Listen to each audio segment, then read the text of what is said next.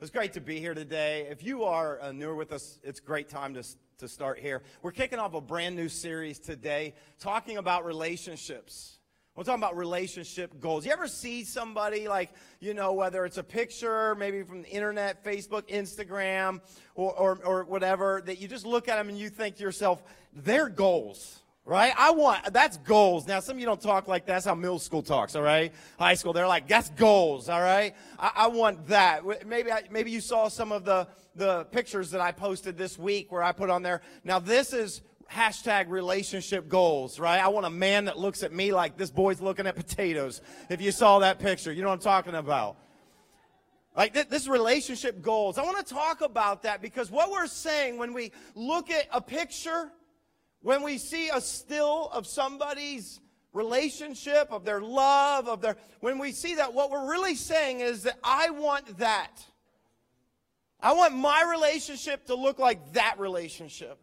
I want to feel the way it looks like they feel in that moment. And what we don't realize, and I get it, it's fun and, and it's live on the internet, social media, is that when we talk about relationship goals and we look at people, what we don't realize is that a lot of times we're looking at the picture perfect moment and then we think it's a picture perfect marriage or relationship. You, you, know what I'm talking about? That I mean, you're talking about this couple and they're on a remote island and they're they're in a beach all by themselves and there's just this beautiful picture where you can tell they're in love where the sun is setting over the ocean and they lean over to kiss and they got this perfect silhouette because the sun is right behind their faces and you're just like, oh my gosh, why don't we have that? That's relationship goals. You know what I think when I see that picture? This is what I think. Who's taking the picture? I'm serious. Like, is this staged? Is this timed? Is this like, what is this? And a lot of times, what we don't realize is that when we see all that and we say, I want that, we don't realize is that we're building a mental map of a relationship that we want based on a single moment, a freeze frame, a filtered photo, a staged moment, and we're building a, a, in our minds like a relationship ideal or dream or goal based on that. Let me tell you something. Your relationship can never measure up to that. They'll never measure up to a perfectly filtered photo. Your, your relationship will never measure up to some moment that the paparazzi caught. It'll never measure up to Kim and Kanye. It'll never measure. That's there's a problem, right? Because all we know is what we see in that moment, and it becomes relationship goals. I want to talk and spend a few weeks talking about real relationship goals. I want us to have a new perspective on relationships. I want us to say, what does it look like to have a, a real relationship goal that is not defined by our culture, but rather is defined by our Creator, if that's okay. Okay, I, I get it. You know, we, we, got all these goals in mind. And here's what I've discovered that, that we need to think about when it comes to relationship goals, and that is this. To define any goal, you need to start with the end first. Like, like financial goals that maybe you have. What, what do you do? You picture what you want life to look like at this age, what kind of house you'd like to end up in. And, and, and, so then you work your way back. That's what you do with retirement. You have a retirement goal, you start at the end, you work your way back. When it comes to life, here's what I found with goals, right? Business goals, career goals, family goals. You picture in your mind the end, and then you, you work your way back. We do that in every area of life except relationships.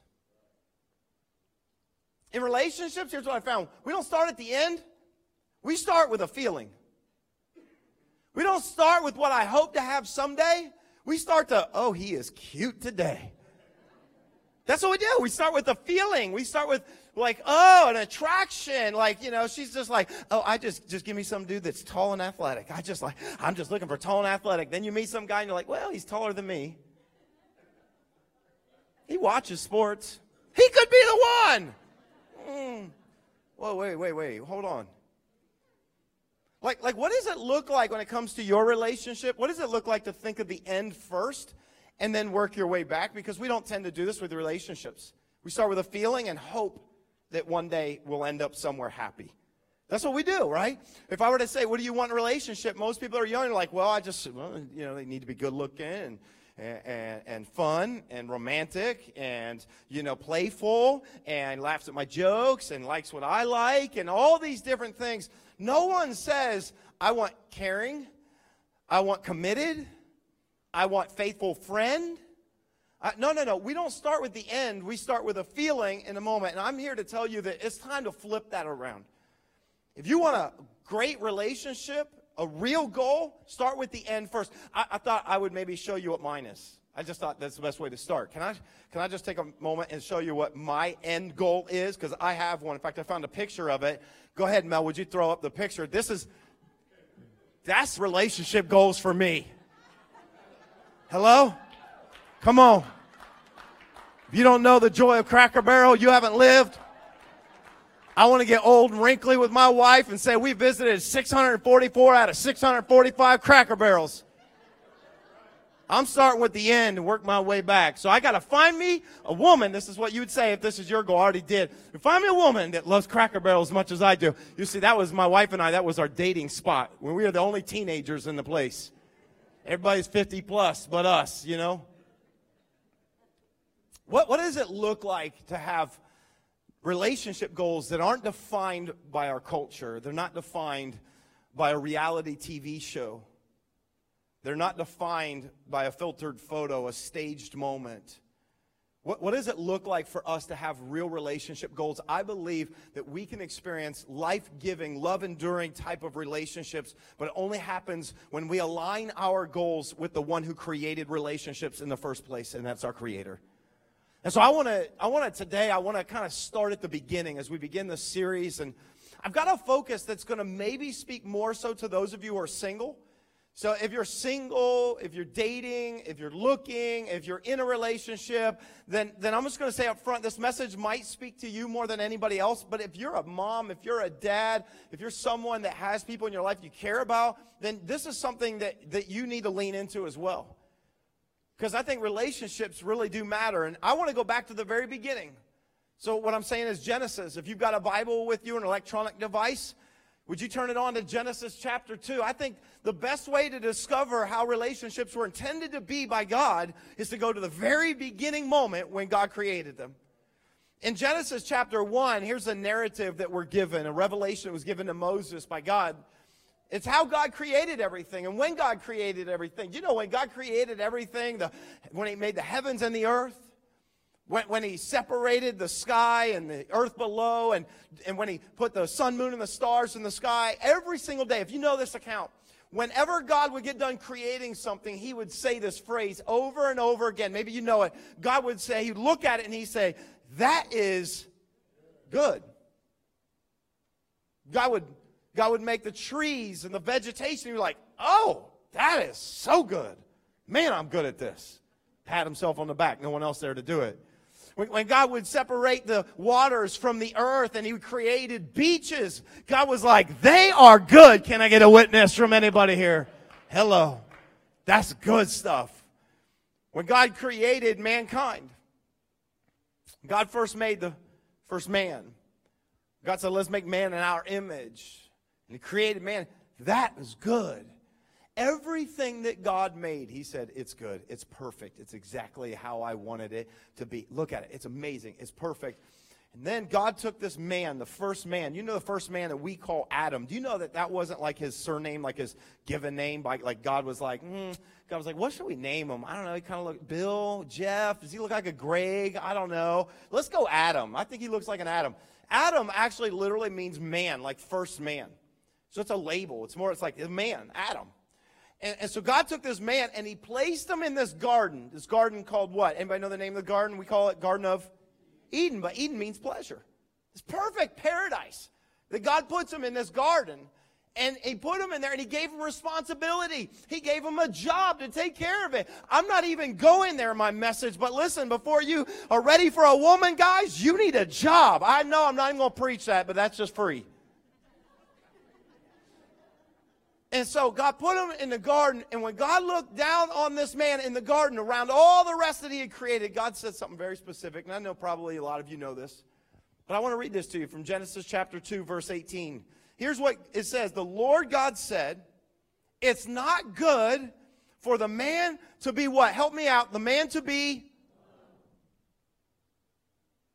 Everything God made, he said, that is good, including man. And then he looks at this one man he made and he says, You know what's not good? It's not good for him to be alone. And then it says this God said, I will make a helper who is just right for him. Can, can I just tell you that God is for you having a relationship? Can I say that? God is pro relationships. He's for it. I just want you to understand that because I think sometimes, you know, if we've been around church and I don't know for some reason why, but it feels like there's this perspective sometimes that we have where it's like, you know, God just wants us to be like always worshiping Him, robot, only thinking about Him 24 7. Yeah, well, He wants to be first in our lives. But God is for relationships. You know why God is so for relationships for you and for me having relationships? I'll tell you why. It's because God made us in His image and God is relational. From the very beginning, you look at chapter one, it shows us that God Himself has existed in relationship. God was never alone. God the Father, God the Son, and God the Holy Spirit. Let us make man in our image, plural. That's way, that's way Moses wrote it, plural. God has always existed in relationship, and when He created us, He created us, you and me, for relationship. And God says the only thing that's not good, it wasn't Adam. It was the fact that there was no one there to carry the load, the weight of life. He said, I'm going to make a helper that's just right for him. Listen, I, I know that many of you don't even need to hear today this verse to know that being alone feels like it's not good. I, just want to say that. I bet you many of you, you, you know that. You feel that. In fact, there's some of you here today that maybe you're at a season of life where you feel like you're alone.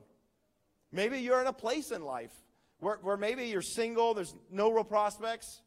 Right now, at the moment, You're just like, man, I don't know. I, I get it. I, I don't think it's very good to be alone. Or, or maybe you were married and then you got divorced. And you kind of find yourself in a place that you never thought you'd be in. And you say, yeah, it kind of feels kind of lonely here. I, I just want you to understand something that God never intended for us to ever deal with life or face it alone. And I think sometimes, here's what we think we think the answer is I need to find someone to marry, or I need to find someone to have a romantic relationship. That's God's answer to not being alone. Now, let me just say something first okay? I know a lot of people that I've met over the years as a pastor that are married and yet feel incredibly alone. That's not the answer completely. But what God came up with was this idea, this design that I'm going to create another. I want someone to share life. And here's the thing when it comes to like being alone, I want you just to recognize something that happens in our culture today. That is, there is an intense pressure that we feel, and I'm going to say it starts at middle school. Maybe it's before that, it's a little bit, but it gets more intense in middle school. How do I know? Because I was once in middle school and high school. Because I've raised daughters who've gone through high school and one that's in middle school, about finished. I, I, I know what this is like. There is an intense pressure to not be alone. You, you know what I'm talking about. Like, if everybody's got a boyfriend but you, oh my gosh, the world's going to end.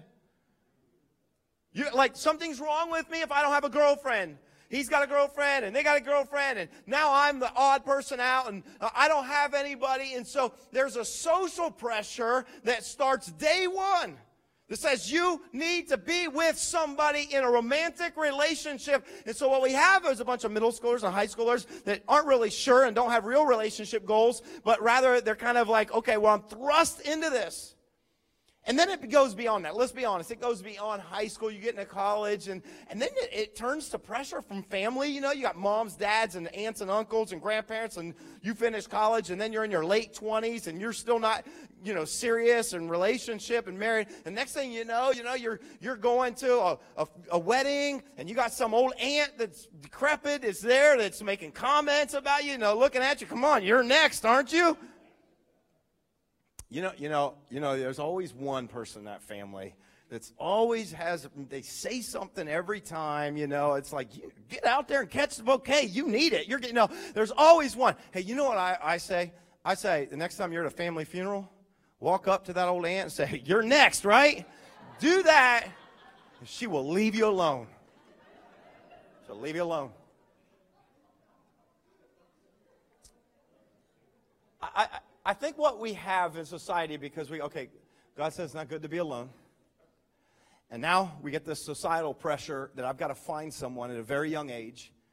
And all of a sudden, we've got this thought that I'm not whole, I'm not complete, something's wrong with me, something's missing, something's a mess if I'm single. Can I, can I reframe that for you just a little bit today? Can I just tell you this that Jesus was single, but never alone? Do you know that? Jesus was single, but he was never alone. He had a relationship with his Father in heaven, with people who are around him. And so sometimes we think that marriage or that dating, that, that's the answer. But I'm just telling you, there is a greater answer than just another person, and that is your Father in heaven, and that is Jesus. There's a greater answer to this. Might I remind those of you that feel like, well, I'm single and I'm less than? The number one is a whole number two. Number one's a whole number two. But God looks down and he sees the man and he says, Man, it's not good for him to try to, to handle all of this on his own.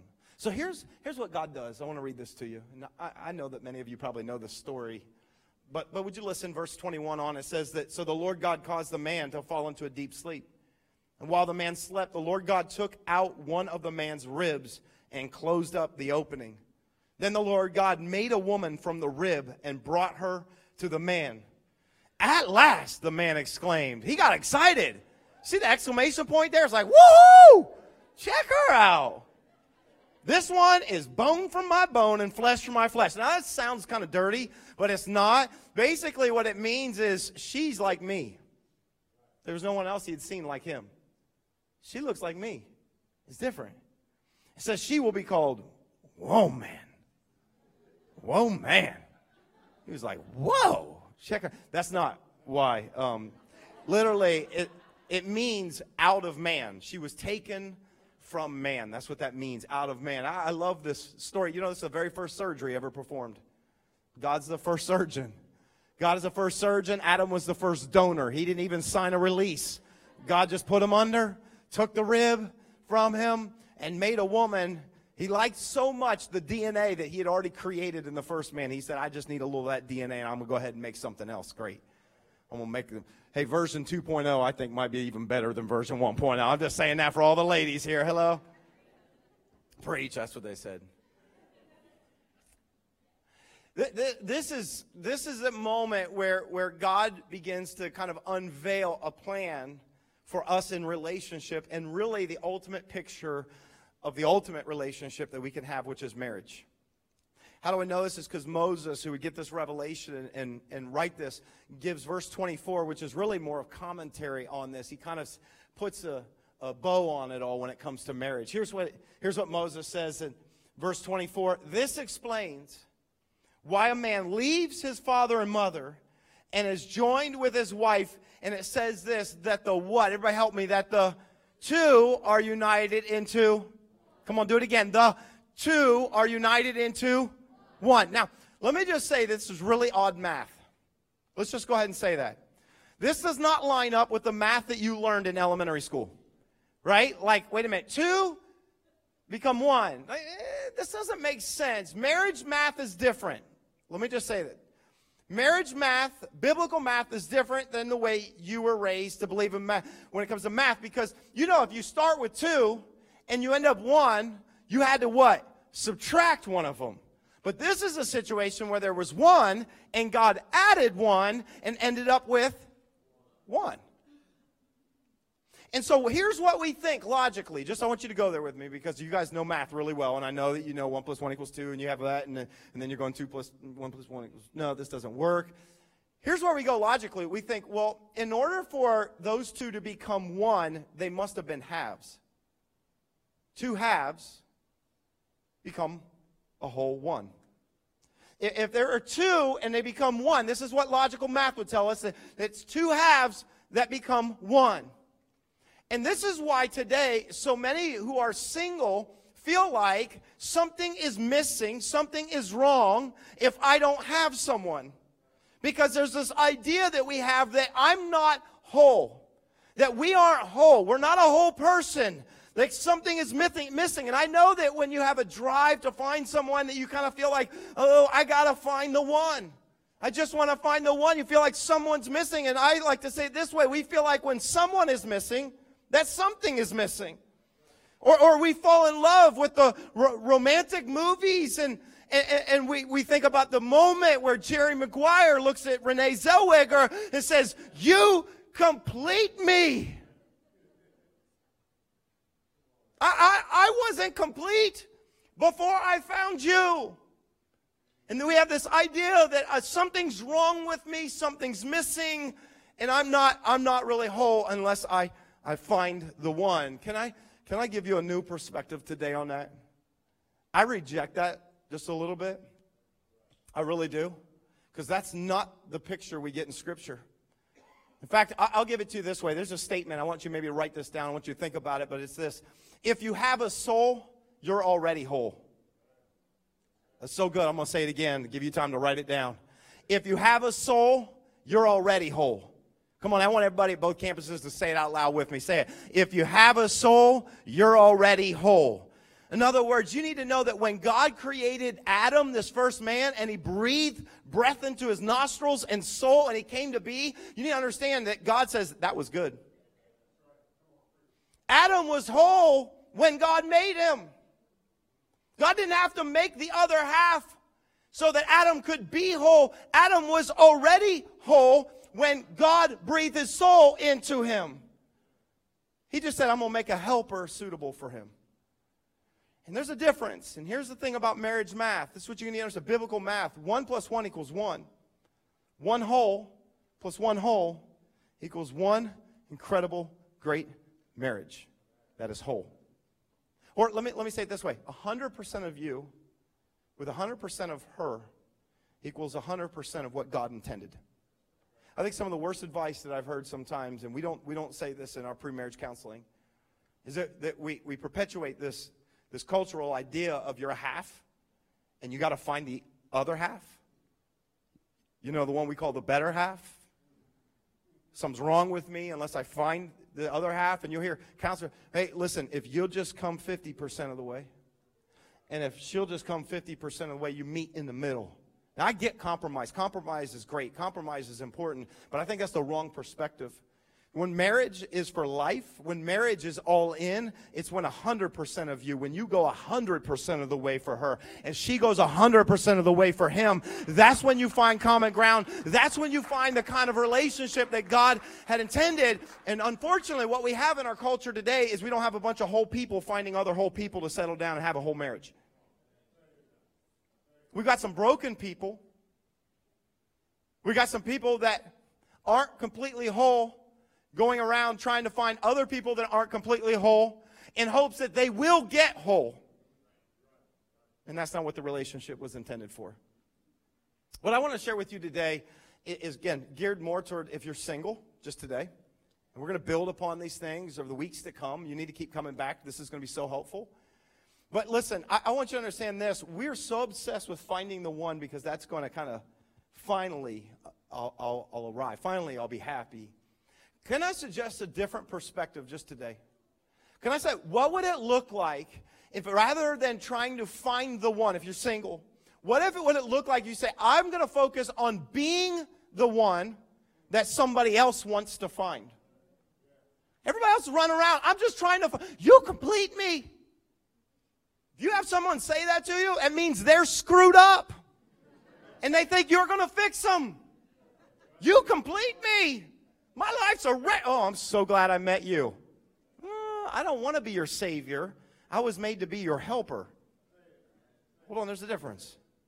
What would it look like for us to say, I want to be the one? I, what does it look like for me to be the one that somebody else wants to find? I believe that if we would focus on that, listen to me if you're single, that then you're going to be in a place where God can bring you the, the person that He wants you to be with. Can I give you three areas today? We don't have a lot of time, but I want to give you three areas to say, what does it look like for you to be whole? And the reason why maybe some of you are going to, that are married, are going to think about this when you hear it, you're going to think, yeah, I wish we'd have done that differently. I wish I'd have done that differently. And you see how it affects your marriage. And so I want to share with you, just as me important to you, three areas that I believe are so important that we consider being whole before we're ready to jump into a lifelong commitment. The first area is spiritually. What does it look like for you to be spiritually whole? You see, here's something I know about you, because all of us have this, and is that there is something inside of us that there's a God shaped hole that only He can fill. And I think when it comes to relationships, if I can be honest, we put a lot of emphasis on personality traits, communication style, looks, and we put very little emphasis on spiritual life. But I want you to understand there, there, there's something inside of each of us that I call it an ache. There's something we've all wrestled with and felt where it's, it's when you kind of start asking questions about your own life and you start saying, Why am I here?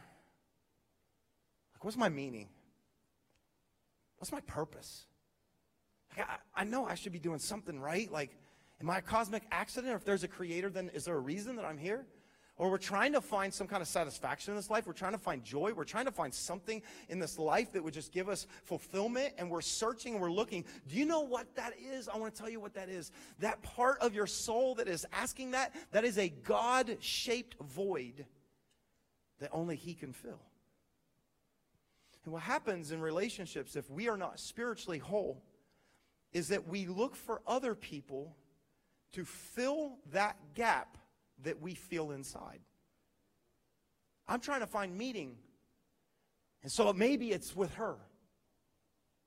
I'm trying to find purpose. Maybe it's with him. I don't feel happy or satisfied. Maybe with them. Then maybe we'll do it. And what we don't realize we're doing it. This is the detriment. We all have this thing, and we don't realize that we're sticking an expectation of something that only God can fill on the shoulders of somebody else in a relationship. Can I tell you this? Your boyfriend, your girlfriend, they aren't strong enough to carry that weight. For a season, oh, I just feel so good and butterflies all the time. I'm in love. That's great. Get married, be married for a couple years, come back and see me. Because you're putting on them an expectation that only God is intended to fill. 1 Thessalonians 5, verse 23, here's something that let this speak to you. It says, May God Himself the God who makes everything holy and whole, make you what? Make you holy and, everybody say it, and this, may God, not him, not her, make you holy and whole, put you together, spirit, soul, and body, and keep you fit for the coming of our Master Jesus Christ. God is the only one that can complete you. You don't need to look at her. You complete me. Just knock that off. She can't fill that void that only God can. Let me give you the goal. Let me give you the goal. Here's the goal spiritually make God your one and let Him bring you the two. Let me say it again. Make God the one and let Him bring you the two. I just want to find the one. And so we spend our entire lives pursuing that one person. They don't even realize that you're looking to them to save you. The one. Man, what a title. Whew. Like, I'm just trying to find the one. Can, can I give you a different perspective? What if you were to say, I'm just going to pursue him first and trust that God would bring the number two into my life? God should be one.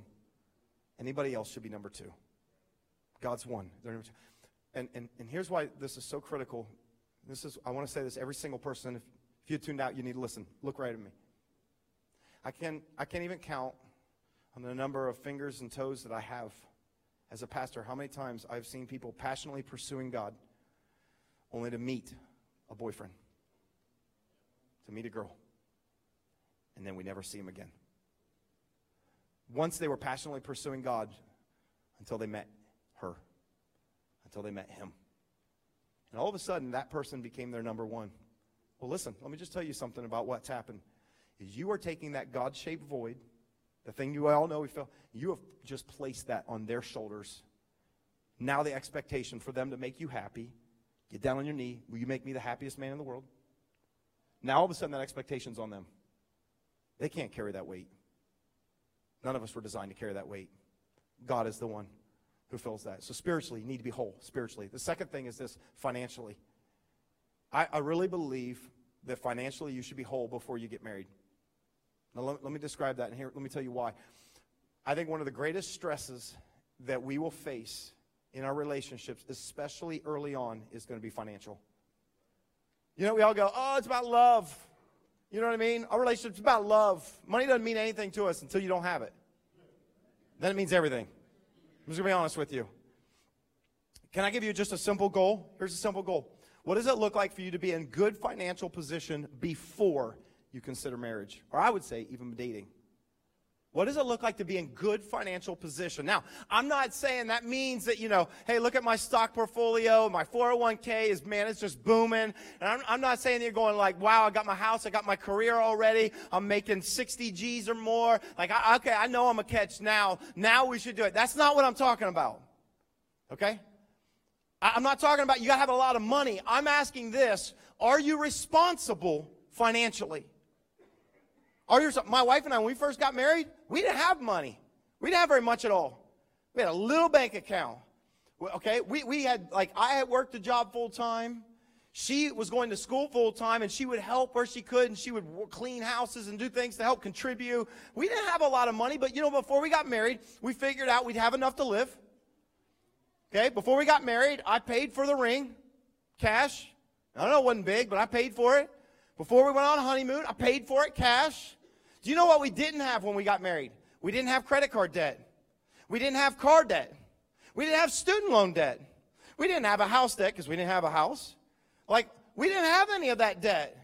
Do you know what was incredible for us? Is yeah, we didn't have a lot of money and we wouldn't, like, we didn't even drink soda pop. Like, that was too expensive. Kool Aid packets, 10 cents. We make Kool Aid. We lived on pink lemonade every day. We never went out to eat. We didn't do any of that. But you know what we didn't have? We didn't have the stress and the burden of financial brokenness in our marriage. And I, I think we overlook this. We don't think it's a big deal. Eh, I've got some credit cards and I got this. Until you get married, and you know what I found is we got a lot of people that aren't whole financially. You know, making really bad decisions. They're broke in financially, and then I meet somebody else, and it's like, oh, together. Can you imagine? We're going to do so much better together. The problem is they're broken financially too, and two broken financially people coming together do not make a whole great financial situation. They don't. And I like to say it this way when you marry someone, please understand you marry all of them. You marry them and Visa and MasterCard and your bank and you know loans and your car payments and all that. So listen, uh, you need to work that out. But I, I just want to say this: What does it look like for you to be financially whole? I think one of the greatest things you can do to be ready to be the one. Okay, ah, I just want someday to get married. How about this? Start being wise financially today. I'm going to start giving to God first. I'm going to trust Him to get out of debt. I'm going to get into a place so that I am someone that somebody wants to find. Amen? Let me give you a third area, and this one's super critical emotionally.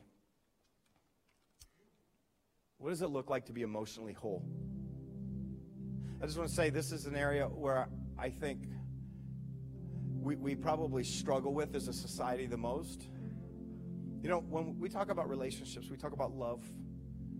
You know, we say, I, I just, I give them my heart. Think about marriage, what we're giving to someone. When, when someone says that, it's not the little muscle that beats in your chest, it's your emotions. I feel this way. I give all of myself to them. Can I, can I tell you that when you look at this picture in Genesis of the two becoming one, the process of becoming one is an emotional one. It's not just a physical one, it's an emotional one. Do you know in the original text, in the Hebrew, maybe you see another translation, it says that a man shall leave his father and his mother, be united to his wife. It says, and the two will become one flesh. One flesh. It's this picture of complete intimacy, of oneness, even physically. God created a man and woman to be able to fit. There's something about it, oneness physical nature and emotional nature, and I'm talking about sex ultimately. Do you know that, and, I don't have time to talk about this, but in ancient times and culture, that sex on the wedding night was actually part of consummating the, the marriage vow. Like it wasn't just at the altar, I do, it was that first night together. It was part of the, like, the covenant is, is set. And I think sometimes when it comes to sex, that we in the church have done a little bit of a disservice in how we've talked about it with our young people. I want you to hear this because, you know, I believe that sex is a very powerful thing that God gives to marriage. And we see the damage. This is what I'm talking about. There's damage that happens when it happens outside of marriage. There's damage when it happens through an affair and what that causes to a marriage. There's damage that can happen in this area. And, and so sometimes what we've done is we've told young people, we're like, stay away. I get that, I get that. Sex is bad, it's wrong, it's sinful, it's awful, it's dirty, it's it's so evil, stay away. And then all of a sudden they, they find someone and then they're gonna get married and they're supposed to flip a switch. I thought it was bad, it was evil, it was dirty. No, no, no, I just, no, I, and, and it's confusing to people. I, I want to be straight with you and say this that sex is not a bad thing. In fact, sex is not even a good thing, it's a God thing. That God created it. And God created it for the purpose of creating oneness. Oneness in marriage. That there's nothing more intimate than a husband and a wife in marriage, in oneness. And here's the message of our culture the message of our culture is that sex is just physical. Let's get physical. It's just physical. That's, that's, the, that's the messaging today. Hey, if you feel like you're in love, you should express it to him. And there's pressure to, to give yourself to everybody because, well, I feel something. It's just physical. What's the big deal? Listen to me. It is not just physical. It's way deeper than that. It's way more powerful that God created a way beyond that. It's also emotional. And what we don't realize is that every single time that we are intimate with someone else, here's what's happening. You are giving part of your emotional wholeness to that person. So, you know, in your dating life, and this is typical today, it's like, well, yeah, I was with her, and then I was with her, and I slept with her, and then I slept with her. And ladies, I slept with him, and yeah, him, I shouldn't have done that. was a big mistake. And him, and then him, and then him. And then one day we're supposed to stand at the altar, and we're supposed to say, I give you all of me. But I can't really give you all of me. Because I've, I've given myself emotionally to, to so many people. Can I, can I give you a goal here? Can I just give you a goal emotionally? Save yourself for him one day. Save yourself for her one day. And you know that's so hard to do when you're single and you're looking? Because you don't know who that one person is that God wants to bring into your life someday. And so because you can't picture them and you don't know who they are, you think maybe he's the one. And then you give yourself and then you break up. Maybe she's the one and then you give yourself and then you break up and then maybe they're the ones you give yourself and break up. And then guess what? You realize, well, they weren't the one, and they weren't the one, and they weren't the one, and they weren't the one. But yeah, you've already given part of yourself to the, all of them. The greatest wedding gift, listen, that you could give your spouse one day is to be able to say, I'm giving you all of me completely, whole. And I know that in our society and culture, that's not a popular thing. I get all that. I get it. the pastor, you kind of sound like a prude. Like, I mean, that's just that's just ridiculous. Like, nobody does that today. Well, you're a Christ follower. Maybe you're not to be like everybody else. Maybe there's something different about you.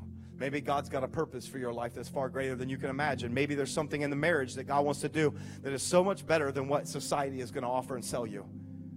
So I know this sounds weird, and it's like I'm supposed to save myself. Everybody, that's weird to be a virgin. It's weird to be this. Yeah, it's beautiful in marriage speaking from somebody who's been married almost 23 years. There's something really powerful on the other side that no one tells you about. So save yourself. And I just want to say this as I close, and I, I don't want anybody to feel a sense of condemnation here today.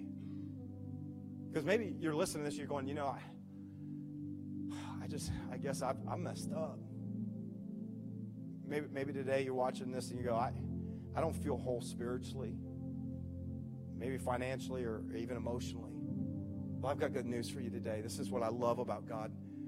Listen, even if you feel like you've messed up and you're not whole, the good news about Jesus is that His grace is sufficient.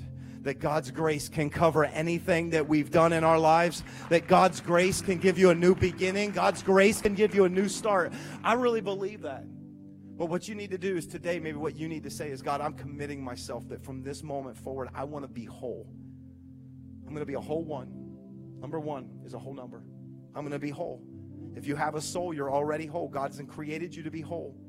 I'm going to be whole spiritually. I'm going to be whole financially, and I'm going to be whole emotionally. Maybe you're just a defining moment. You're saying from this day forward. Maybe you're in a relationship. You've already messed up. You go, you know what? It's going to be different from this day forward. I'm going to commit myself to God first and allow His grace just to minister in your life and lead you to a better place. Amen. Come on, would you pray with me? Father, I just thank you for your word, and I thank you, God, for a new way of seeing relationships that you have given to us. God, I pray right now through your spirit, God, that you would just extend grace. I just pray right now, grace right now over our church. I pray, God, for our single people. I pray, God, for those who married but divorced and now find themselves single again. Father, I pray first and foremost that we would find our connection in you, that we'd pursue you first and above all else. God, I pray right now for every single person in this church that, God, you give them the grace the grace to, to walk this out, to be whole, to live whole, to be the one that somebody wants to find someday. And God, as we submit to you our plans, I pray, God, that you would bring the person that you have for us, someone, God, that is perfect for us into our lives. God, you are for relationships, and we thank you for that. We thank you, God, that you care so much about us, that you would share this with us. Lord, we pray you'd help us to know what to do with what we've heard. We pray these things in Jesus' name. Everyone said, Come on, let's thank God for his grace today.